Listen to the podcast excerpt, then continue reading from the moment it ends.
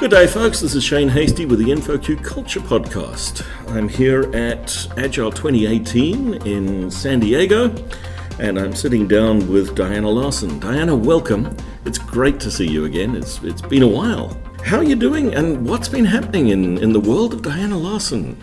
Lots of things. I'm experiencing a very interesting career shift. It's no secret that I'm getting older, we, every, as everybody does, and I'm moving into new parts of my career, doing more mentoring these days, and working with other folks who are coaches and things to do to talk to them. That lines up with the work I'm doing with the Agile Fluency Project, which is really fun thing. I mean, not everybody decides to do a startup as you know kind of at the end of their career or toward the end of their career but i've decided to do that. It's a reasonably unusual we say retirement uh, initiative. Yeah, yes yes.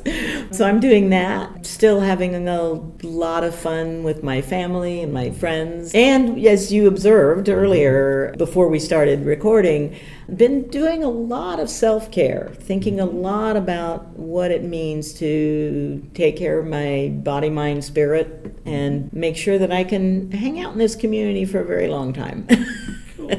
so, one of the, the points that you made when we were chatting earlier, and, and, and, a great perspective. There's no reason that every organization can't have agile done well and to see the, the, the real differences that an agile mindset makes to outcomes and uh, employee engagement and all of those other things right. that we talk about. There's no reason why not, but how the hang do we get there? well, of course, I have a perspective on that. A number of years ago, James Shore and I wrote an article, Your Path Through Agile Fluency. Martin Fowler published it on his website. And our intention then was to begin to explore the ways that we had seen Agile done well in organizations, to begin to break down some of the conversations about there's only one way or Agile has to look this way or that way. And, and we found that it was a much more nuanced thing and that you know if we really begin to look at what are the different kinds of opportunities for benefit that organizations see with Agile, you begin to see that there are very different expectations for teams. And Agile can accommodate all of those mm-hmm. as far as we've been able to tell. Mm-hmm. And about a little, maybe a year or so ago, Martin started telling us, you know, it's time to update. Well, you really need to think about incorporating what you've learned because every model once you publish it it begins to teach yeah. you back yeah. as you'll soon discover with your book mm-hmm. and so we finally gave it to him and he published it in march and so we added in a lot it's longer by about 200% than it was before but we were able to incorporate a lot of what we had learned and a lot of that learning has come through our work with folks who are doing coaching, both mm-hmm. external coaches, independents, and internal coaches in organizations, and what they have seen going on and where teams can work well and so on. So I'm pretty excited about that. Mm-hmm. And I do think that these visions take a long time. And I've told the story before of people asking me a number of years ago, well, isn't Agile dead? I mean, it hasn't achieved its things. And I'm like, you know, how many years has it been since people started talking about total quality and customer satisfaction and and in those days we did not take for granted that mm. the customer should get what they want in a way they want it. It was yeah. efficiency focused. It was efficiency focused build, and not yeah. customer value and and it's taken a long time before we now just say, well, of course you're going to try to satisfy the customer. Of course, if you know if you could delight the customer, that's even better. And and so these things, these new ideas that come into organizations take time. And I think Agile is still moving in that direction of finding the way that it's going to be able to provide the most value and become just the way we do things, mm-hmm. both in software development and beyond. I mean, there's the whole business agility movement now. Our focus is primarily software development teams, and that's because that's who we love to work with. But there's no reason that that can't spread further. So, what are some of the important messages that you've taken from the model teaching you back now? Ah, okay. Well, a greater understanding of what kind of benefits the organization needs and what that means about the investments that they need to get to do to, to get those needs met. And then what does that mean also about what kinds of proficiencies the teams need to develop? Of course, this is the fluency mm-hmm. part, right? What kind of proficiencies do the teams need to develop to deliver those benefits? And a greater understanding. I mean, I always knew that the investment wasn't always just about money, throwing mm-hmm. money at the problem. Mm-hmm. There are other things that have to happen. And a lot of people will say, "Oh, we our organization is this on the model. We have a focusing organization." We say, "No, no, no. This is a mm-hmm. team model." Mm-hmm. But it has organizational implications. like any change you make in an mm-hmm. organization is going to have a ripple effect, right? And so we're learning more about also whether you want focusing teams or delivering teams or optimizing teams or what have you. What does that mean about how the nature of the manager's role shifts? What does that mean about how the nature of the product folks' role shifts? What does that mean about how the kind of cross functionality you need in your team may be different depending on the benefits that need to be provided and the investments that are going to be made and so on. So we've gotten a lot more information in those areas. And that's pretty much reflected in the in the new article, but of course that's just reading about it, that's not practice. Mm-hmm. Everything takes practice. So how do organizations, teams put this into practice? You know, we have a point of view on this, of course, and we have developed now a group of materials that we call the Agile Fluency Suite that incorporates the model and our diagnostic process. It's more of an instrument. It's not really an assessment. It's a way for teams to do some self reflection and then for us to aggregate the reflections of a number of teams, which begins to tell us about the system. We have an improvement cycle laid out for how to walk through this with leaders and organizations to help them make the choices that they want to make to realize the opportunities they see in Agile. And then various tools and additional activities and things that go with that suite of materials that keep that moving forward when you've done a diagnostic, how do you report that back? How do you decide what your recommendations should be? You know, all those kinds of things. Mm-hmm. So, who's it for? Who uses it? Well, so far we have found the most effective users of it are people who are already fairly experienced agile coaches and consultants and mostly that title tends to be agile coach.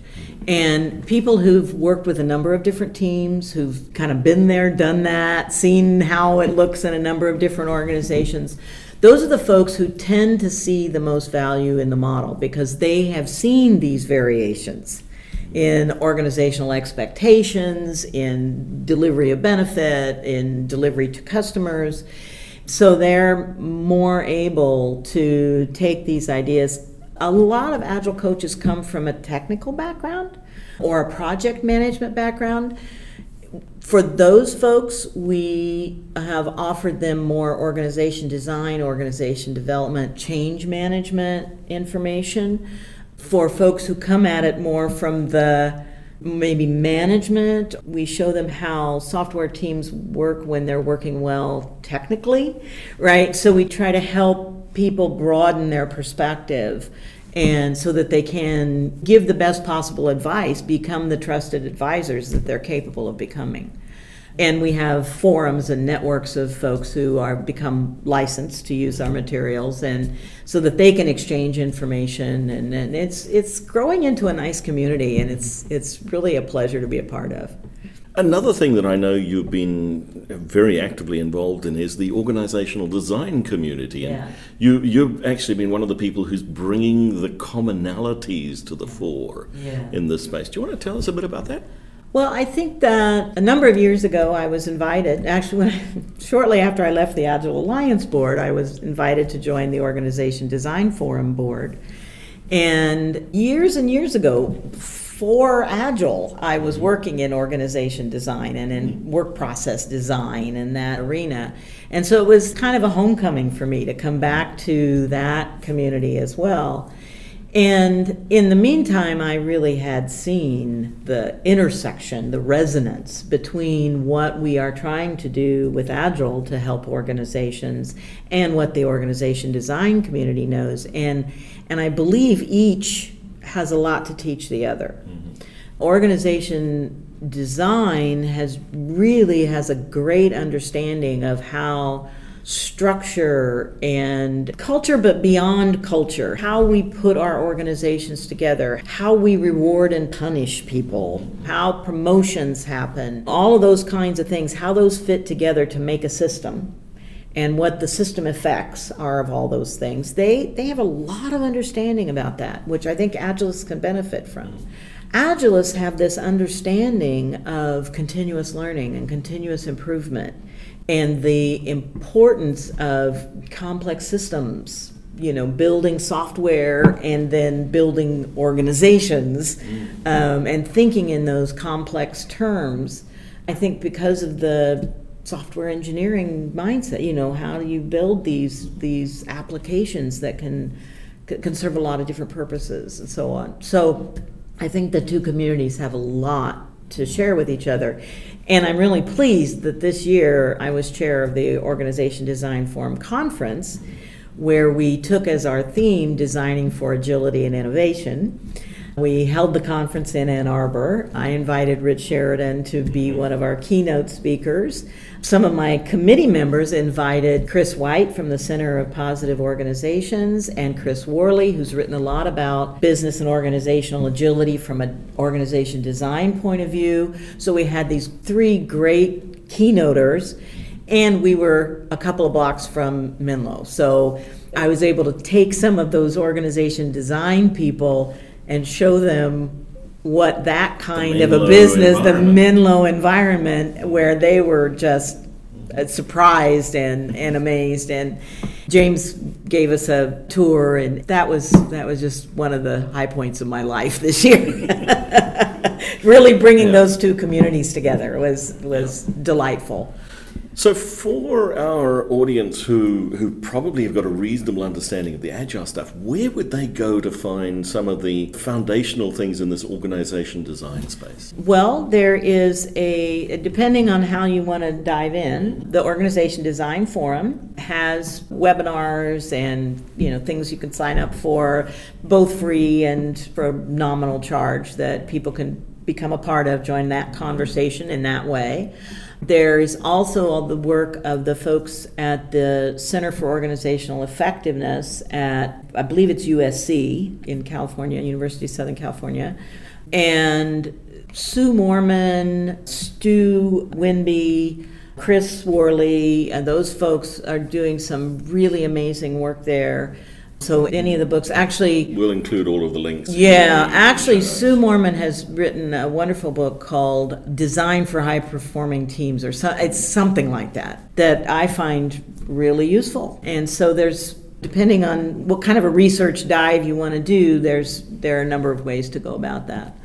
Oh, and there is actually a European Organization Design Forum that has a conference every year. I believe their conference is coming up in October. So if people outside the U.S. and Europe or elsewhere in the world wanted to to go there, they can they can find more resources there as well. So it's not just a U.S. centric thing at all. Yeah. Another area I know that is close to your heart, in fact, the first article I read on InfoQ was your discussion of diversity and the, the elephant in the room. So, Right. where are we at with diversity today in the agile community and in, in the software community? Yeah, well, I think in the Agile community we're making progress. in the broader software community, I, I think it's still quite the struggle. I think there's greater awareness and there's still a lot of resistance, like there is to any kind of new ideas. But I'm hopeful. I just spent the weekend before today, before our interview, before the Agile 2018 conference at the Agile Coach Camp here, where really the two themes that kept coming up were diversity and self care which I, I actually think those things fit together pretty nicely. You know, sort of the self awareness, self care. And, and we talked quite a bit there about how do we be effective allies. And then I segued from that to the Women in Agile conference here, which has grown enormously in just three years, has become quite the force to be reckoned with. And there were, I don't know how many tables there were in the room but as I looked around the room, I saw that every table had one or more men at it. And so there were like, you know, 200 people in the room, 250 people in the room. At least 10 to 15% of those were men. And that's a shift. You know, it used to be people thought, well, sexism is a woman's problem, right? Uh, racism is, you know, people of color's problem, right? And we're getting a greater awareness that that's not the case. And when my partner Sharon and I are doing a session this week on Wednesday called Going Beyond Sticky, Tricky, and Icky, where we're going to be talking about cross gender relationships in organizations, particularly in software teams. And the message that we will be carrying, much to my surprise, is the same message I was hearing at Agile Coach Camp and the same message I was hearing at Women in Agile yesterday the single most powerful tool that we have to combat racism, sexism, and help diversity and inclusion flower is the actions of bystanders, is the actions of allies. And that makes more difference. Other people speaking up on behalf of someone that they see being discriminated against or or not included in in some way that is hurtful or harmful to them that's the best way that we have of making a difference. And so and i see a lot more folks putting energy into learning how to do that well. And we had some wonderful conversations at agile coach camp about the willingness to not know how to do it exactly right mm-hmm. and be uncomfortable mm-hmm. and step up, right? And so we'll be talking a lot about that in our session. We're going to have some scenarios for people to read and say, if, if you saw this happening or if you were in this position, what would you be doing? What would you expect from people standing around? How could they help? And so we'll be doing some practice. You know, practice is the thing that, that helps us overcome our feelings of awkwardness. And so we're gonna we're gonna make a little progress there. Just probably just a tiny bit, but a little bit of progress to helping people feel like they can be better allies when they are bystanders. So, for a person listening to us right now, yeah. what's the practice they can do? Ask how they can help. If if you see something happening to someone, if you're not sure how a comment is being taken, or if you feel kind of taken aback and offended by a comment aimed at someone else, say something. And it's okay if you feel uncomfortable about doing that. That actually is always where our learning edge is, is where we feel least comfortable. If we stay in our comfort zone, we never learn anything new. For agilists, we're used to doing experiments. I think think of it as an, I have a hypothesis that if I ask this person how I can help them, that might work out well try that experiment. They'll either say, you know, this really wasn't the right time, yeah, in which case you've learned something, or they'll be grateful. They, you know, they'll be grateful for your help, or, you know, I mean, who knows what the outcomes might be. But that's the only way we get past it's any new skill we learn, we only learn it by practicing it. And we always feel awkward and inept at first and so if people think back to when did you learn to drive a car? When did you learn to tie your shoes? When, when was the last time you learned to serve a tennis ball?